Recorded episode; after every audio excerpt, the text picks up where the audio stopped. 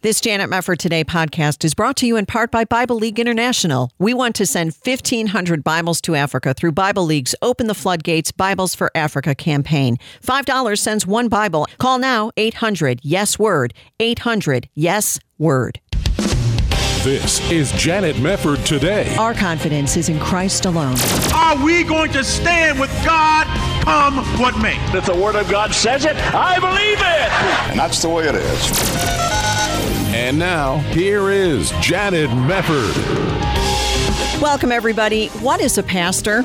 Is he a visionary? Is he a motivational speaker, an administrator? What about a multi branded tech savvy conference speaker? Well, many Christians today might have a hard time answering that question because so many pastors today take on so many different forms. And as we know, not all of those forms are biblical. And that's what's really important. We need to understand what the Bible says a pastor should be. And I think, for example, of 1 Peter chapter 5, which says, Shepherd the flock of God that is among you, exercising oversight not under compulsion, but willingly, as God would have you, not for shameful gain, but eagerly, not domineering over those in your charge, but being examples to the flock. What does it mean to shepherd the flock in practical terms? It's a great question, and we're going to talk about it today with Dr. Harold Senkbeil. He is an executive director of Doxology, the Lutheran Center for Spiritual Care, and has pastoral experience spanning nearly five decades. And today we'll be talking about his wonderful new book. It's called The Care of Souls Souls, Cultivating a Pastor's Heart. Dr. Senkbeil, it's wonderful to have you here. How are you?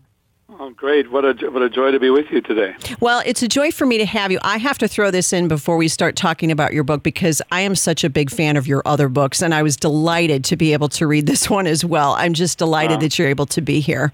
Well, thank you. It's an honor to visit with you. Well, thank you. This is really an important question, isn't it? What is a pastor? And I'm wondering how you would answer that because that is, in some respects, a very big question, but in some respects, it's pretty narrow, too.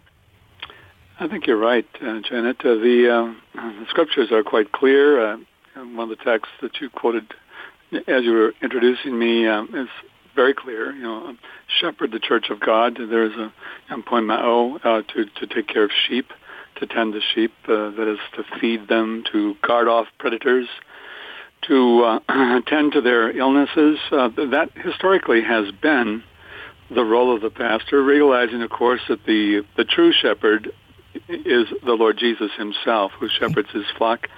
But He does it by means of His Word also in sacramental form, uh, as some Christians also believe and confess. And uh, so Jesus does the work, and we as pastors are really serving him. In fact, uh, uh we in doxology like to speak of pastors as being sheepdogs for Jesus doing his bidding, that's serving great. in his name. Yeah, that's great. So absolutely you have to have the core as the presence of Jesus Christ and the truth of his word. But as you mentioned, the classical texts of pastoral care have always called the cure of souls a habitus, the disposition of the pastor's soul. Can you talk about what that is when we're talking about the character requirements of a pastor? Right. Well, of course, there are certainly moral requirements and you know ethical requirements. So the boundaries are quite clear in the in the pastoral epistles, as, as was required of of those who serve in the pastoral office. Uh, and uh, yet, at the same time, that um, intangible word that's been used historically, the habitus, uh, that is an inclination, a disposition that's really an inner attitude more than it is anything else, is, is something that that you really don't get out of a book, um, but rather you grow into it, in my experience, and it's instilled in you as God Himself goes to work on you uh, in the practice of the care of souls.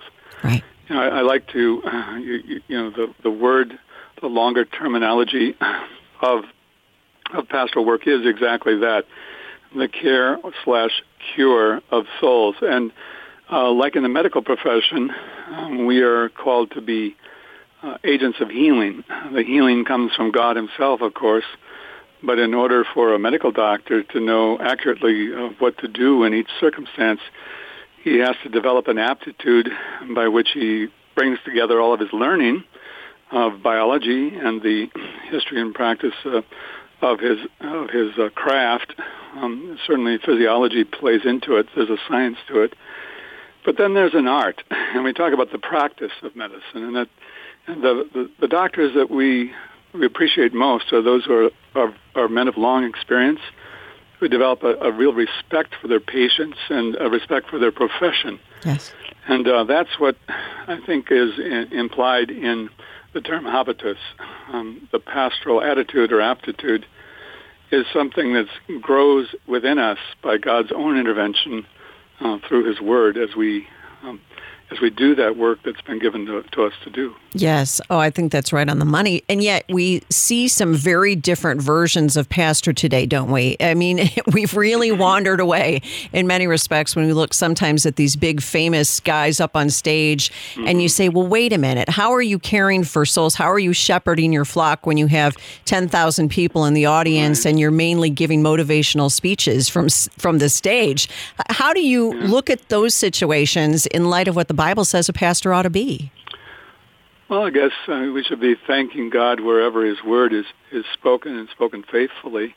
And yet, uh, the fullness of the pa- of pastoral work is really not accomplished by a magnificent presentation on stage, as moving as it might be, or overwhelming the experience might be. And, and quite frankly, uh, a lot of these models for ministry borrow a lot more from secular industries like entertainment than they do uh, the life of the church. Yeah. But uh, the uh, I think there's a call to faithfulness that's been there in every generation, but I see it as I look back in my own career and uh, do some exploratory reading across the denominations. There's more of a tug um, for the central work of doing the spiritual care of people, and that is uh, not accomplished by these external uh, means that no matter how flashy they might be.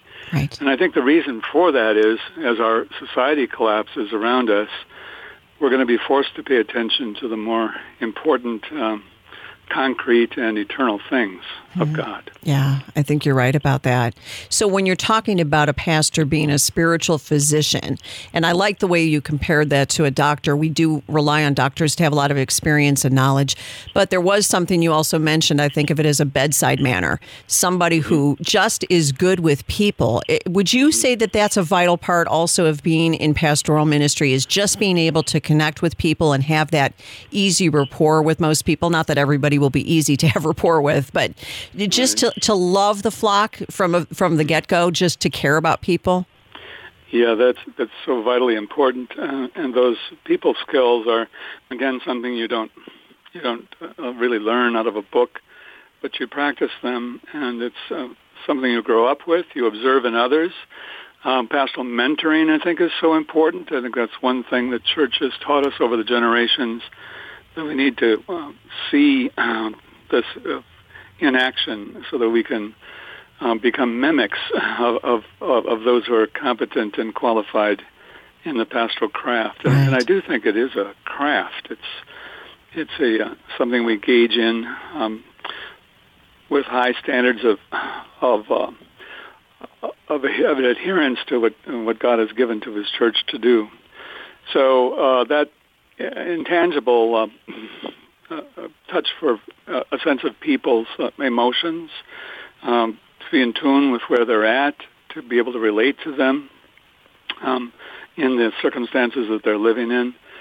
And, and I, what, what's really helpful to me is that, that we see the pastoral work is really an act of love, mm. first of all, for the Lord Jesus. Right. As he said to Peter, do you love me? Yes, I love you. You know, you know that I love you. Well, then feed my sheep. Right. So, um, doing pastoral work is an act of love for Jesus, and for Jesus' sake, an act of love to the person. And in that process, I get out of the way. I become a channel um, for the love of Jesus to work through me by means of the word that I speak, and the prayers that I pray, uh, and the blessings that I give. Yeah, that's exactly right. I think you put it this way the church already has a Savior. What she needs now is the Savior's servant, someone to do his bidding and bring his gifts, which I think is so important. When you are rooted and grounded in the Lord Jesus Christ, then you understand what you're really doing and that the finished work of Christ is what you're building upon and you are serving your Savior. But it is a lot of work and there's a lot more to come. We're going to take a quick break. We'll come back with Dr. Harold Senkbeil. His book is called The Care of Souls Cultivating a Pastor's Heart. We'll be right back after this.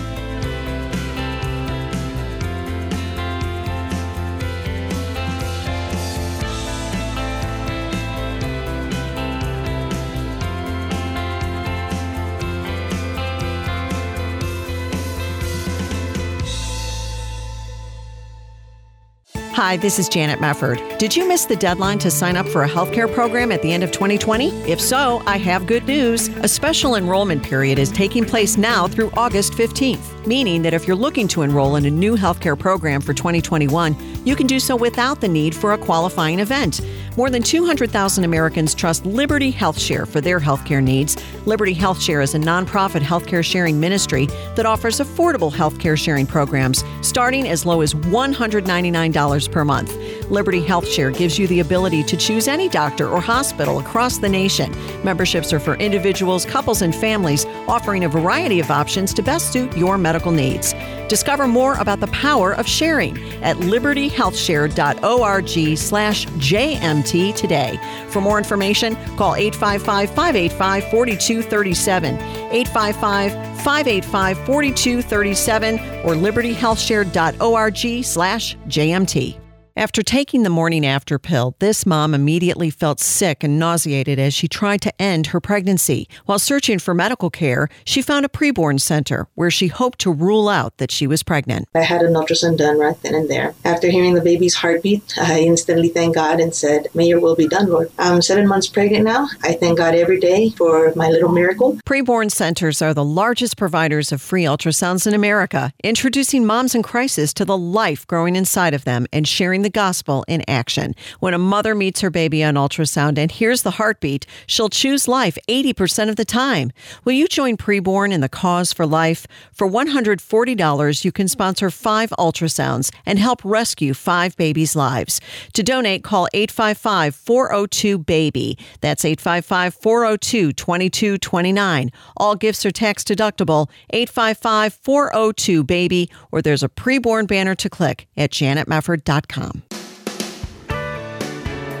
You're listening to Janet Mefford today. And now, here's Janet. We are back on Janet Mefford today. Thank you for joining us. It's great to have with us as well Dr. Harold Senkbeil. He is an executive director of Doxology, the Lutheran Center for Spiritual Care, and he has lots of years of experience with pastoral care, and it's all in his book, The Care of Souls Cultivating a Pastor's Heart.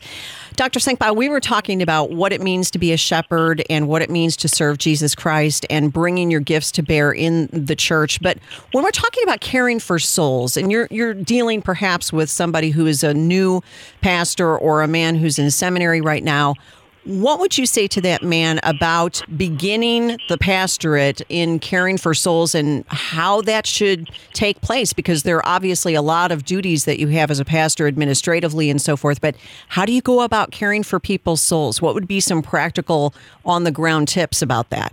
Okay. Well, first of all, I'd say uh, obviously these ex- these secondary matters are important as well. Uh, I know I know someone once said, you know, I, I need to run a church in order to really be a, a shepherd. So the administrative skills are part of things in the contemporary church, and we have to be aware of that. But we're frankly not trained for most of those things, and so identifying uh, skilled volunteers to assist in that, I think, is important, so that we can focus on the on the main thing.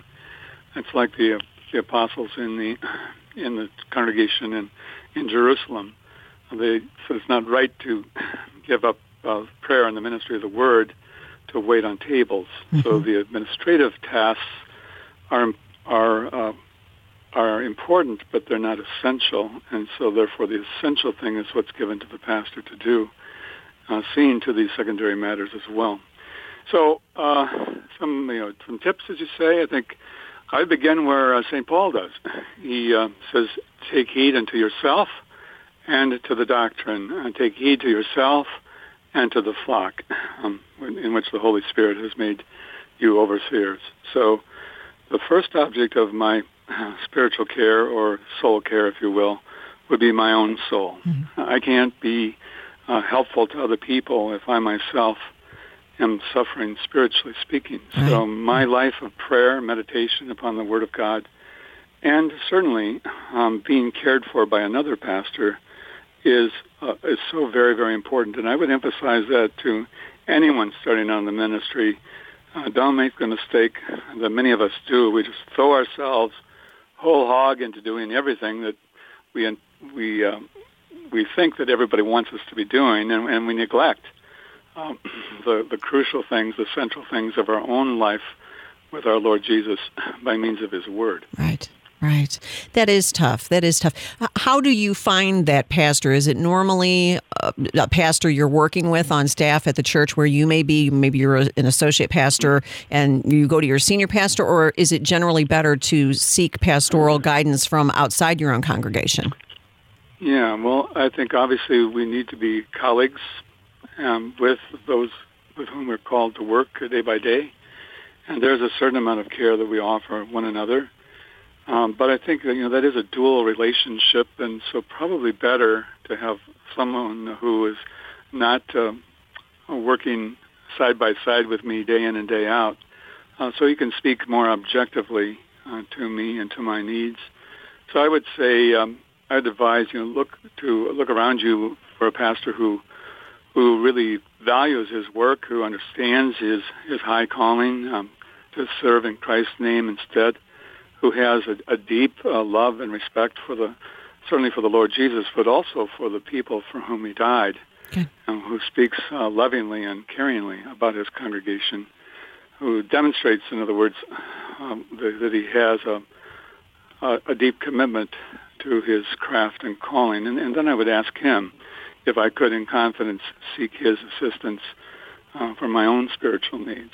Good, that's good. Well, there's so much that you have to balance as a pastor. For one, I've heard many, many people make the point that you need to really preserve the pastor's study so the pastor has enough time to study the Word of God so he can bring the Word of God to the people when they come together for worship. But what about getting to know people? You know, so when you have a huge church, for example, it's more difficult than if you have a church of under 100 people. Obviously, if you have a smaller congregation, you'll know people better because it's more feasible to get to know everybody. But how how should a pastor go about caring for those souls and beginning to form relationships with the congregation such that he can be there in the time of need when they do need, you know, that diagnosis, as you say, and intentional treatment of soul?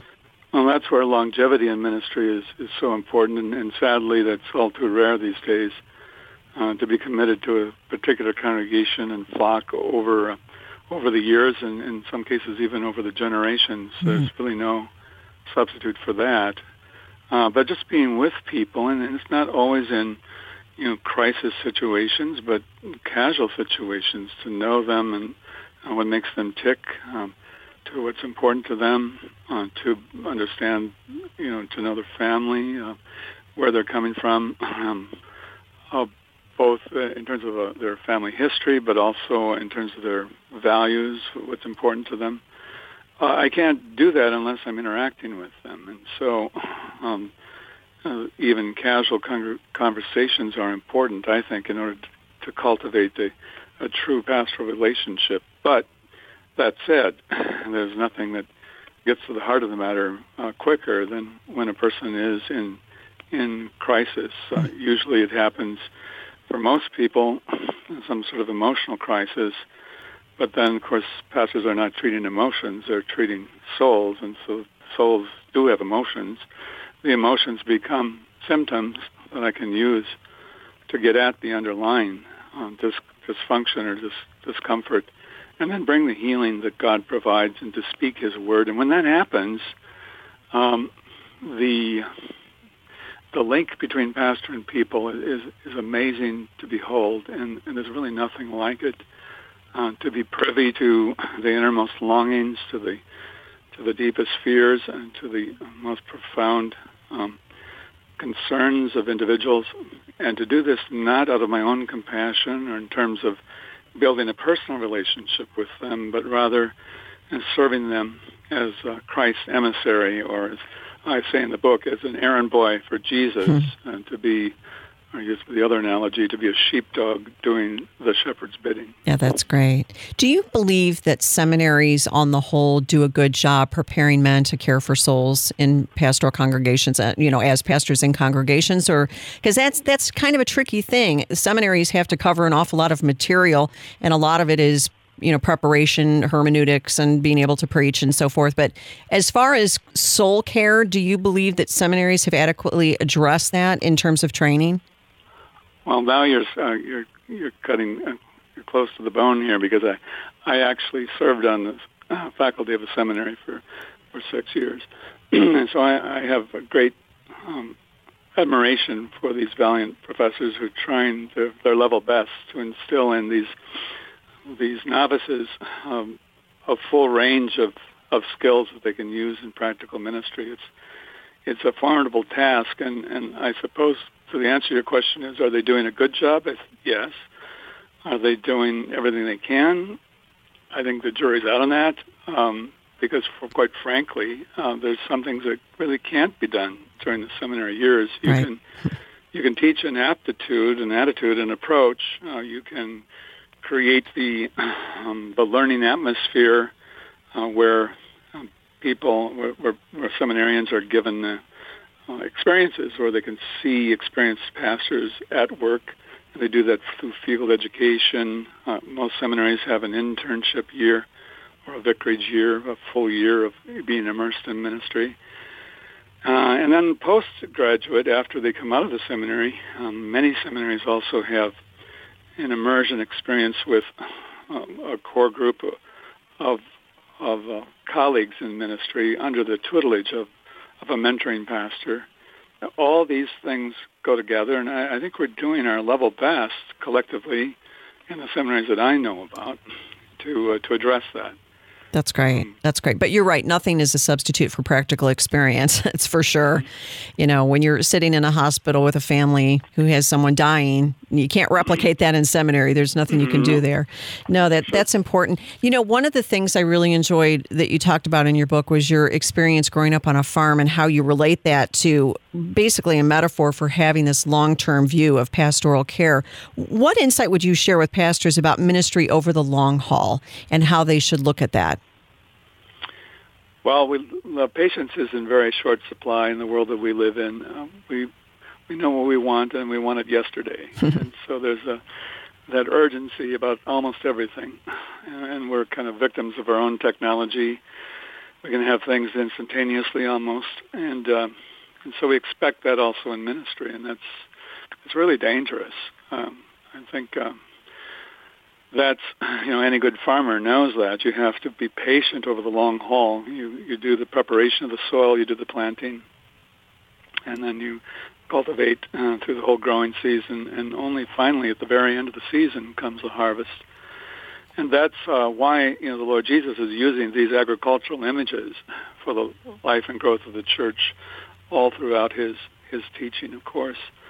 And we're um, so separated from that in our our world of technology that we often think that we just have a magic formula, push the right buttons, and things are going to happen in ministry. That it doesn't work that way. So, you know, hunkering down for the long haul is is important, and uh, seeing the place that we're at now not as a stepping stone to achieve uh, some goal in ministry, some desired uh, position somewhere else, but rather these are the souls for whom Christ died. And and the Lord Jesus has entrusted them to a, a weakling like me. Imagine that. that I could, uh, like St. Paul, less than the least of, of the saints, that this grace would be given to me to preach to these people the unsearchable riches of Christ. Oh, that's beautiful. Very high calling. And a wonderful book, The Care of Souls Cultivating a Pastor's Heart. Dr. Harold Senkbeil, my guest, and such an honor to talk to you, Dr. Senkbeil. Thank you very much for being here. Oh, what a joy to be with you. Thank you so much. God bless you. And we'll be back right after this.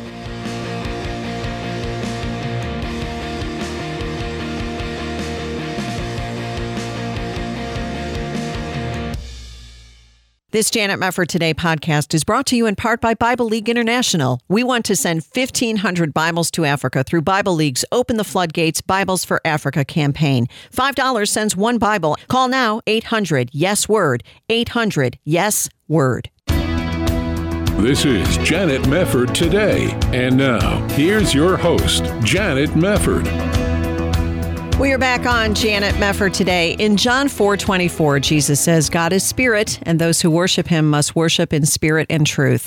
Now, this is a really important verse for us to understand because if we are to worship the Lord in spirit and truth, then we have to know God as he really is, not as a divine genie or a mere pal or a mean or vindictive deity, but as the holy triune God who loved the world so much that he gave us his son. How do we rid ourselves, though, of the caricatures that can confuse our understanding of God's awesome nature and character.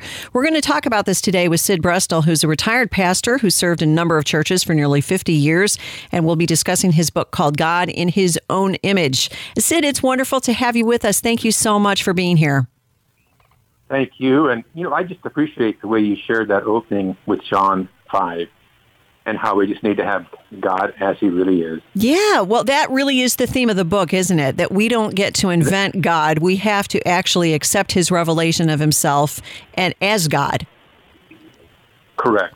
His, his, not, his attributes are not a box of chocolates. I can't pick my favorite.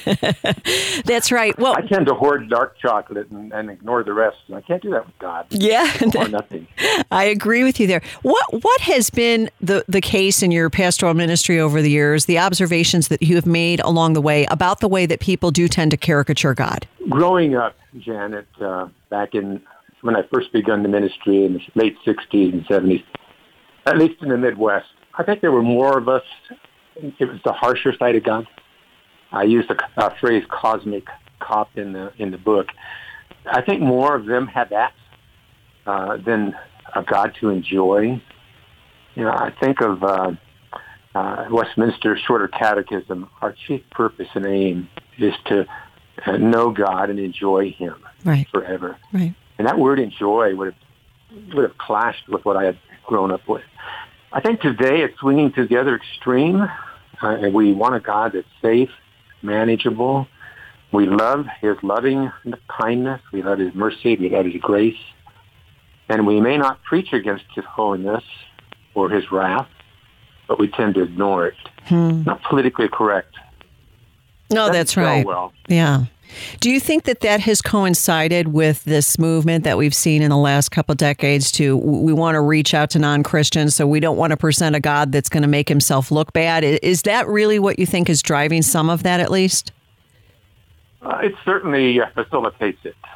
Um, whether it's a deliberate choice or because I've made this uh, philosophy of ministry, it's just natural then that I don't talk about the harsher attributes I'm afraid that more often than not, it's a deliberate choice. Let's don't talk about that because it might offend somebody.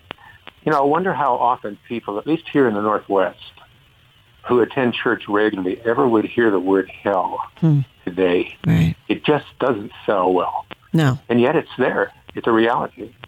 Well, exactly. It's kind of funny. I have made the remark several times when people talk about oh, the old hell and brimstone, you know, hellfire and brimstone preachers, and I said, I wish I knew, I wish I knew a few because I don't know that I could probably count more than one hand's worth of hell and fire, brimstone, hellfire and brimstone preachers because they just they're not so much around, and maybe they were in former days, but not so much in my lifetime. And yet, Jesus talked more about hell than a lot of other subjects. Isn't that interesting? And how we can ignore that? Yeah. You, know, you talk about the hellfire brimstone. You probably still have a few there in the south, Texas, etc. Well, you get up here in the northwest. Uh, I don't know if there's any of us left. Mm. That's what I grew up with, though, yeah. hellfire and brimstone, and that's that's harmful if we don't balance that with mercy and grace. On the other hand, without His wrath, mercy and grace have no meaning. Right. I don't need mercy if God isn't just. Right. I don't need uh, grace if God doesn't punish. And so I think I use the analogy, I do use the analogy or the metaphor in the book. Grace and mercy and loving kindness are like beautiful diamond gems, but they shine the brightest when we put them on the black background. Yep. And then put the light of God's word on them, like right. diamonds. They're brilliant. And the black background are the harsher attributes of God. Right. Well, the book was built really on, on two words in Romans 11:22, where Paul is talking about Gentiles being grafted in, where the Jewish, the nation of Israel, was cut out of the olive tree. He says, "Behold the kindness and the severity of God." Yes. And those two words are poles apart, and yet God throws, or Paul throws them side by side. Behold God's kindness and severity. We need both. Well, we do, and I I note that you go into what severity really means, and what did you discover about that actual word and how people should understand what it means? Thank you for asking. You know, I I didn't know this until I began to write the book. Even writing the book, as I share in the preface, was never part of my bucket list. But when I began to look at that uh, uh, verse, I looked up those words and I found out that the word severity only appears in Romans 11:22, and it appears twice in that same verse. Now there are adjectives that come from the same root in some other passages that Paul writes. My point is, why would he use the word severity instead of common words like wrath hmm. and anger? And so this very severe word, uh, it was I found that it was used in the first century in a legal document where the attorney says the law was enforced to its fullest extent. So we have a God who, who doesn't say, well, boys will be boys. I'll just, uh, I'll forget it this time or I'll cut the punishment back. So severity is a very, very harsh word and, and Paul throws it out there. That is really important, though, because when you consider what Christ did for us in fulfilling the law yeah. and also being the Lamb of God who took away the sins of the world through his shed blood, that means that wow. God did not relax the standard. He made Jesus pay the full price. That means even more then when you're looking at what Jesus did. I hadn't thought of that, and I appreciate you sharing that if you ever, ever if we ever want to see God's severity, go to the cross. Yeah. Wow, that is interesting. And an innocent person is doing it because of mercy and grace and love. Yeah. That's true. That's true. But you know, when you talk about the goodness and the severity of God, as you say, we have this tendency in the church to sometimes camp out on one of those words or the other. Yeah. What do you say to people about what God is like? Clearly, his attributes and divine nature are revealed in the pages of Scripture. How would you explain to somebody a balanced explanation of God's character that, that does not take any shortcuts and doesn't leave out anything? Hmm. Obviously, I would tell them look at the book, uh, scripture, not necessarily uh, some sermon online or some something in uh, some it, release online. Look at the the whole Bible. Um, even even that journey of Moses that I talk about in the second chapter first encounter with God was threatening. Take off your shoes; it's holy ground. Yeah. I can't imagine the fear that Moses was experiencing. And the second time he encounters God, they're on the road to Egypt, and, and he's prepared to kill Moses. Now that's severity. Hmm. But if you follow that journey of Moses through the, the book of Exodus, you find him getting so familiar that the phrase is used, he spoke as man to man, or man with man, when God spoke to him. And then Moses gets so courageous. He said, I want to see your glory. Now there's a man who saw both sides and came to love and re- appreciate and respect both sides, the harsh and the severe, or the harsh and the uh, gentle, kind nature of God. Yes, he did. And and yet that changed over time as you point out. His perception of the Lord right. started out one way, but it was as God revealed who he really was that Moses began to mm-hmm. understand as I mean this is true for us as well in a much more modified way than Moses clearly. But sometimes it takes a while for us as Christians to to have that kind of fellowship with the Lord and see him working in ways that make us understand, wow, you, you're greater than I imagined, Lord. Hmm. You know, we call ourselves Christ followers, that suggests journey, traveling. I think for every one of us, we may start the journey with a certain perspective, perspective of God that may be not quite square with Scripture. And as we grow, as we stay in the Word, that uh, misperception corrects, whether it be starting severe and learning His grace, or growing up in a very liberal, socially liberal home where discipline was very light. Yep. I may grow up with a God and changing it. Yeah, hang on just a moment. Sid Brestow, we're going to go to a break. God in His Own Image is the book. Stay with us.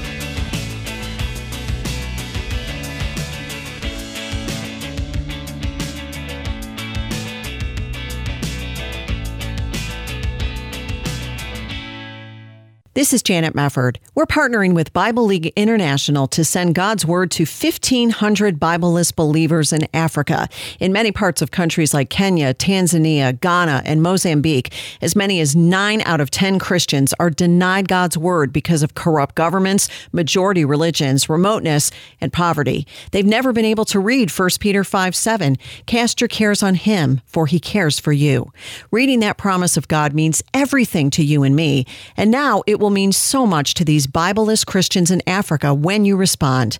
Here's Pastor John in Mozambique. One occasion, I found a pastor that uh, was leading a church of 90 church members. And he was having one Bible that was starting from Exodus and ends to the Ephesians. And he was leading the church with that Bible. So when we went to give them the Bible, imagine joy. They sang, they danced, they cried, and they praised God for the gift of the Bible. $5 sends one Bible, $100 sends 20, $500 sends 100, and your gift of any size will help us meet our goal of sending 1500 Bibles to Africa. Call 800 yes word, 800 Y E S W O R D, or there's an open the floodgates Bibles for Africa banner to click at janetmefford.com. Actually, the, the need is great. If you could remember the other picture of a lady who was trying to show me the Bible that Pastor, I understand you work with Bible League, but we don't have Bibles here. So that, that, that lady had a Bible from Exodus to the book of Hebrews. That's all. You see that? So there is a great need of Bibles. Send God's word to a Bibleless believer in Africa today for only $5. Call 800 Y E S W O R D. You're listening to Janet Mefford today. And now, here's Janet. We are back on Janet Mefford today. It's great to have you with us and great to have with us Sid Brestel, who is the author of God in His Own Image, loving God for who He is, not what we, not who we want Him to be. And that's a really important thing that we all need to grasp. We are to worship God in spirit and in truth. And Sid, you were mentioning that, you know, we have both extremes. We have people who tend to see God as a harsh taskmaster, and that's all they really understand is the harshness or the severity of God, as Romans eleven twenty two points out. And on the other of the fence, you have people who will say, oh, God is love and God would never send anybody to hell. And you do use Moses as an example and you show how his experiences changed his first impression of God.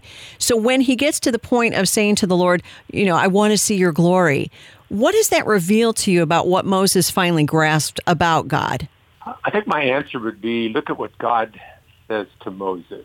You can't see my glory. No one can do that and live. That talks about a, a God that is transcendent. I can't put him in a box. I can't completely understand or comprehend him. But God says, you'll see as I pass by. And then as he passes by, he introduces himself to Moses. I am the Lord. I am the Lord, Yahweh, Yahweh. I'm the existent one, self-existent. And then he says, I, I'm the God who delights. And he, he first shares the softer attributes. I hmm. delight in loving kindness. I, I delight in justice. I delight in I delight in righteousness. These are the things I love to do. I'm forgiving to to uh, a, a, thousand generations. And then, to, and then he turns around and says, "But I will not spare." And he's specifically talking, I think, in that case about idolatry. Those who once knew him or have been taught about him and then create an idol. Uh, but then comes out the harsher attributes and I, I would discipline even to the third and fourth generation. So he exaggerates and first introduces his love. He wants to be known as a loving God. You mentioned a while ago, God is love. That's a verse in, in the Bible that mm-hmm. describes God. But I think we have a def- definition of love, always kind, always good, always gentle, never mad, never angry. And that isn't necessarily love. So, so I think when God introduces himself, he, he He's telling me, I want you to appreciate me as a, an approachable, loving God, but respect me. Mm-hmm. Mm-hmm. Yeah, our God is a consuming fire, right? We, may be, go ahead. Yeah, I was uh, thinking of Hebrews saying our God is a consuming fire, and that brings back yeah, the story yeah. of Moses and the burning bush. I mean, we see it in, all over the yeah. Old Testament too. Correct. Yeah. Well, it's interesting because our culture also adds some confusion, doesn't it, about who God is? We have not only a plurality of religions uh, expressed among people who are living in this country and throughout the world, clearly, but how do you see culture getting in the way of our view of God, even as Christians? Because you you would think that every Christian would have a very true view of God and not get unbalanced as to his kindness or his severity. But culture does play a part. And I'm wondering what your thoughts have been on the influence of culture on how we see God. To me, the most obvious is we can no longer sharing the gospel with somebody use the word God and assume they're thinking about the same person I am. Hmm. When I grew up, even though kids didn't go to church, we had the same view of God, the God of Scripture. Right. Today, with uh, the, the eclectic, eclectic religions that we have, with New Age religion, with so many Eastern religions coming in, you have to just define who God is. He's a person, not an influence. He's a person who relates to us. He's not just, I'm not just his servant. I can be his child. So I think culture, because of its move toward political correctness, mm-hmm. Kind of pushes us toward, well, we don't want to say anything that might rock the boat. Uh, let's just soften it up, and especially until they become believers, and then we can tell them the rest of the truth. so they're coming to know or trust a God that they don't even understand. Right. I love what Jesus says in John 17:3 in his high priestly prayer there uh, before the garden and before the arrest and the crucifixion. He says, "You have given to me all those that you have chosen, yep. that I might give them eternal life, and this is eternal life, that they may know you, the eternal God." That's great. Uh, and so we, in introducing people, and even in an state, we've got to stop and clarify who this person is, and really emphasize that he is a person because with uh, uh, the New Age movement and some of the other philosophies, God becomes impersonal, almost pantheistic, rather than the God that you mentioned, tri, tri, triune God. Right, exactly. That's exactly right. And I think that that's what God would have us do is to explain him correctly to people. And, and you also see this, don't you, with, with Jesus himself, the second person of the Trinity, where you have the meek and mild baby in the manger, you know, the sentimentality that you sometimes have people uh, hang on to at Christmas time, especially. But the contrast of that is Jesus is the conquering king of Revelation. So, what wow. about explaining to people, reconciling reconciling the truth about Jesus. Yes, he did come as a helpless baby, but revelation is also true. And, and that's what Hebrews is saying that Christ is the perfect reflection of what the Father is like. If I want to know what God is like, look at Jesus. The people that say, I don't like the angry God of the Older Testament, I love Jesus. Which Jesus? you know, in that one chapter, I asked them, uh, what's your favorite picture? What's your favorite memory of Jesus? Is he the lion or the lamb. Hmm. Is he the shepherd with the little lamb in his arms? Is the the man sitting on a on a seat and with little children on his lap, uh, blessing them? Or is he the the man walking through the seven churches in the book of Revelation? Mm-hmm. And critically evaluating each church, commending the things that are still positive, not only criticizing but warning, severely warning the churches, even some of them, it would result in the extinction. And then move through the book of Revelation and see this lion, now the king, royal king, riding on a war horse with blood on his robe, and King of Kings and Lord of Lords. Uh, we have to take, we have to accept Jesus, both sides too. And I think again, we tend to love Jesus in the manger, Jesus uh, rubbing the little children's ha- hair, uh, Jesus feeding the 5,000, Jesus touching a leper. I love that. Mm-hmm. I love preaching about that passage in Luke where he reached out and touched a man who probably hadn't felt a human touch for years. Right. But I also have to appreciate he's the Jesus that rebukes the Pharisees for being hypocrites and whitewashed, whitewashed tombs, who grabs a whip and begins to drive them out of the temple, accusing them of turning the Father's house into a den of thieves he's my Jesus too. Right. Right. Yeah, that's right. Well, and and you cannot again, we, we don't have the ability to wipe away characteristics of God that we find to be uncomfortable because that isn't how it works. I think again, we have this tendency to, we want to be the potter and we want God to be the clay. Just a little bit. We'd like to shave off those characteristics that make us uncomfortable. That's not how it works. We're we are the we are the clay. He is the potter the subtitle of the book, Loving God for Who He Is, not who He would, what we would like Him to be or who we, we would like Him to be. He is who he is. I can't remake him into my image. I love the quote. I think that it was Drew Dyck uh, gave in the endorsements. Mark Twain makes the statement, uh, God created us in his image, and now we're trying to do him a favor by creating him in our image. Right. Someone say, somebody we can manage. Yeah, and that's not not the way it is. It's not truth to convey God that way. That's right. Sid, what would you say in the final analysis when you talk about the importance of enjoying God, going back to the Westminster Shorter Catechism, mm-hmm. enjoying God forever? That seems to be for some people a hang up. Well, wait a minute. Okay, I can worship God and I can believe in God and I can believe the gospel and I can be transformed by the Holy Spirit because I have faith in Jesus Christ. How do I enjoy God in my day-to-day Christian life? I enjoy my wife more after 53 years by spending time with her. I know her deeply now. I enjoy her more. It's a relationship. It's the same thing with God. As I am willing to be open and read the Word of God and accept what He says and when He reveals Himself and what He says and what He does, I, become to, I come to that point, I believe, where I'm comfortable with Him. I can enjoy Him, both with the severity with the severity as as well as with the kindness. Good. I, I love Isaiah 40. It's uh, talking about the Babylonian invasion, imminent. Horrible things are going to happen. He describes the horrendous uh, cost of life. Chapter 40 begins with comfort, comfort my people, speak tenderly to them. Hmm. And the response comes back, what can I say? What should I say? In verse 10, the answer was, shout from the mountaintop, Behold your God. Oh, that is tremendous. Well, the book is called God in His Own Image. Sid Brestel is our guest and the author of this great book, and it was so good to have you here, Sid. Thank you very, very much for joining us. Thank you, Janet, for the opportunity. My pleasure. God bless you. Thanks a lot for joining us here on Janet Mefford today. We'll see you next time.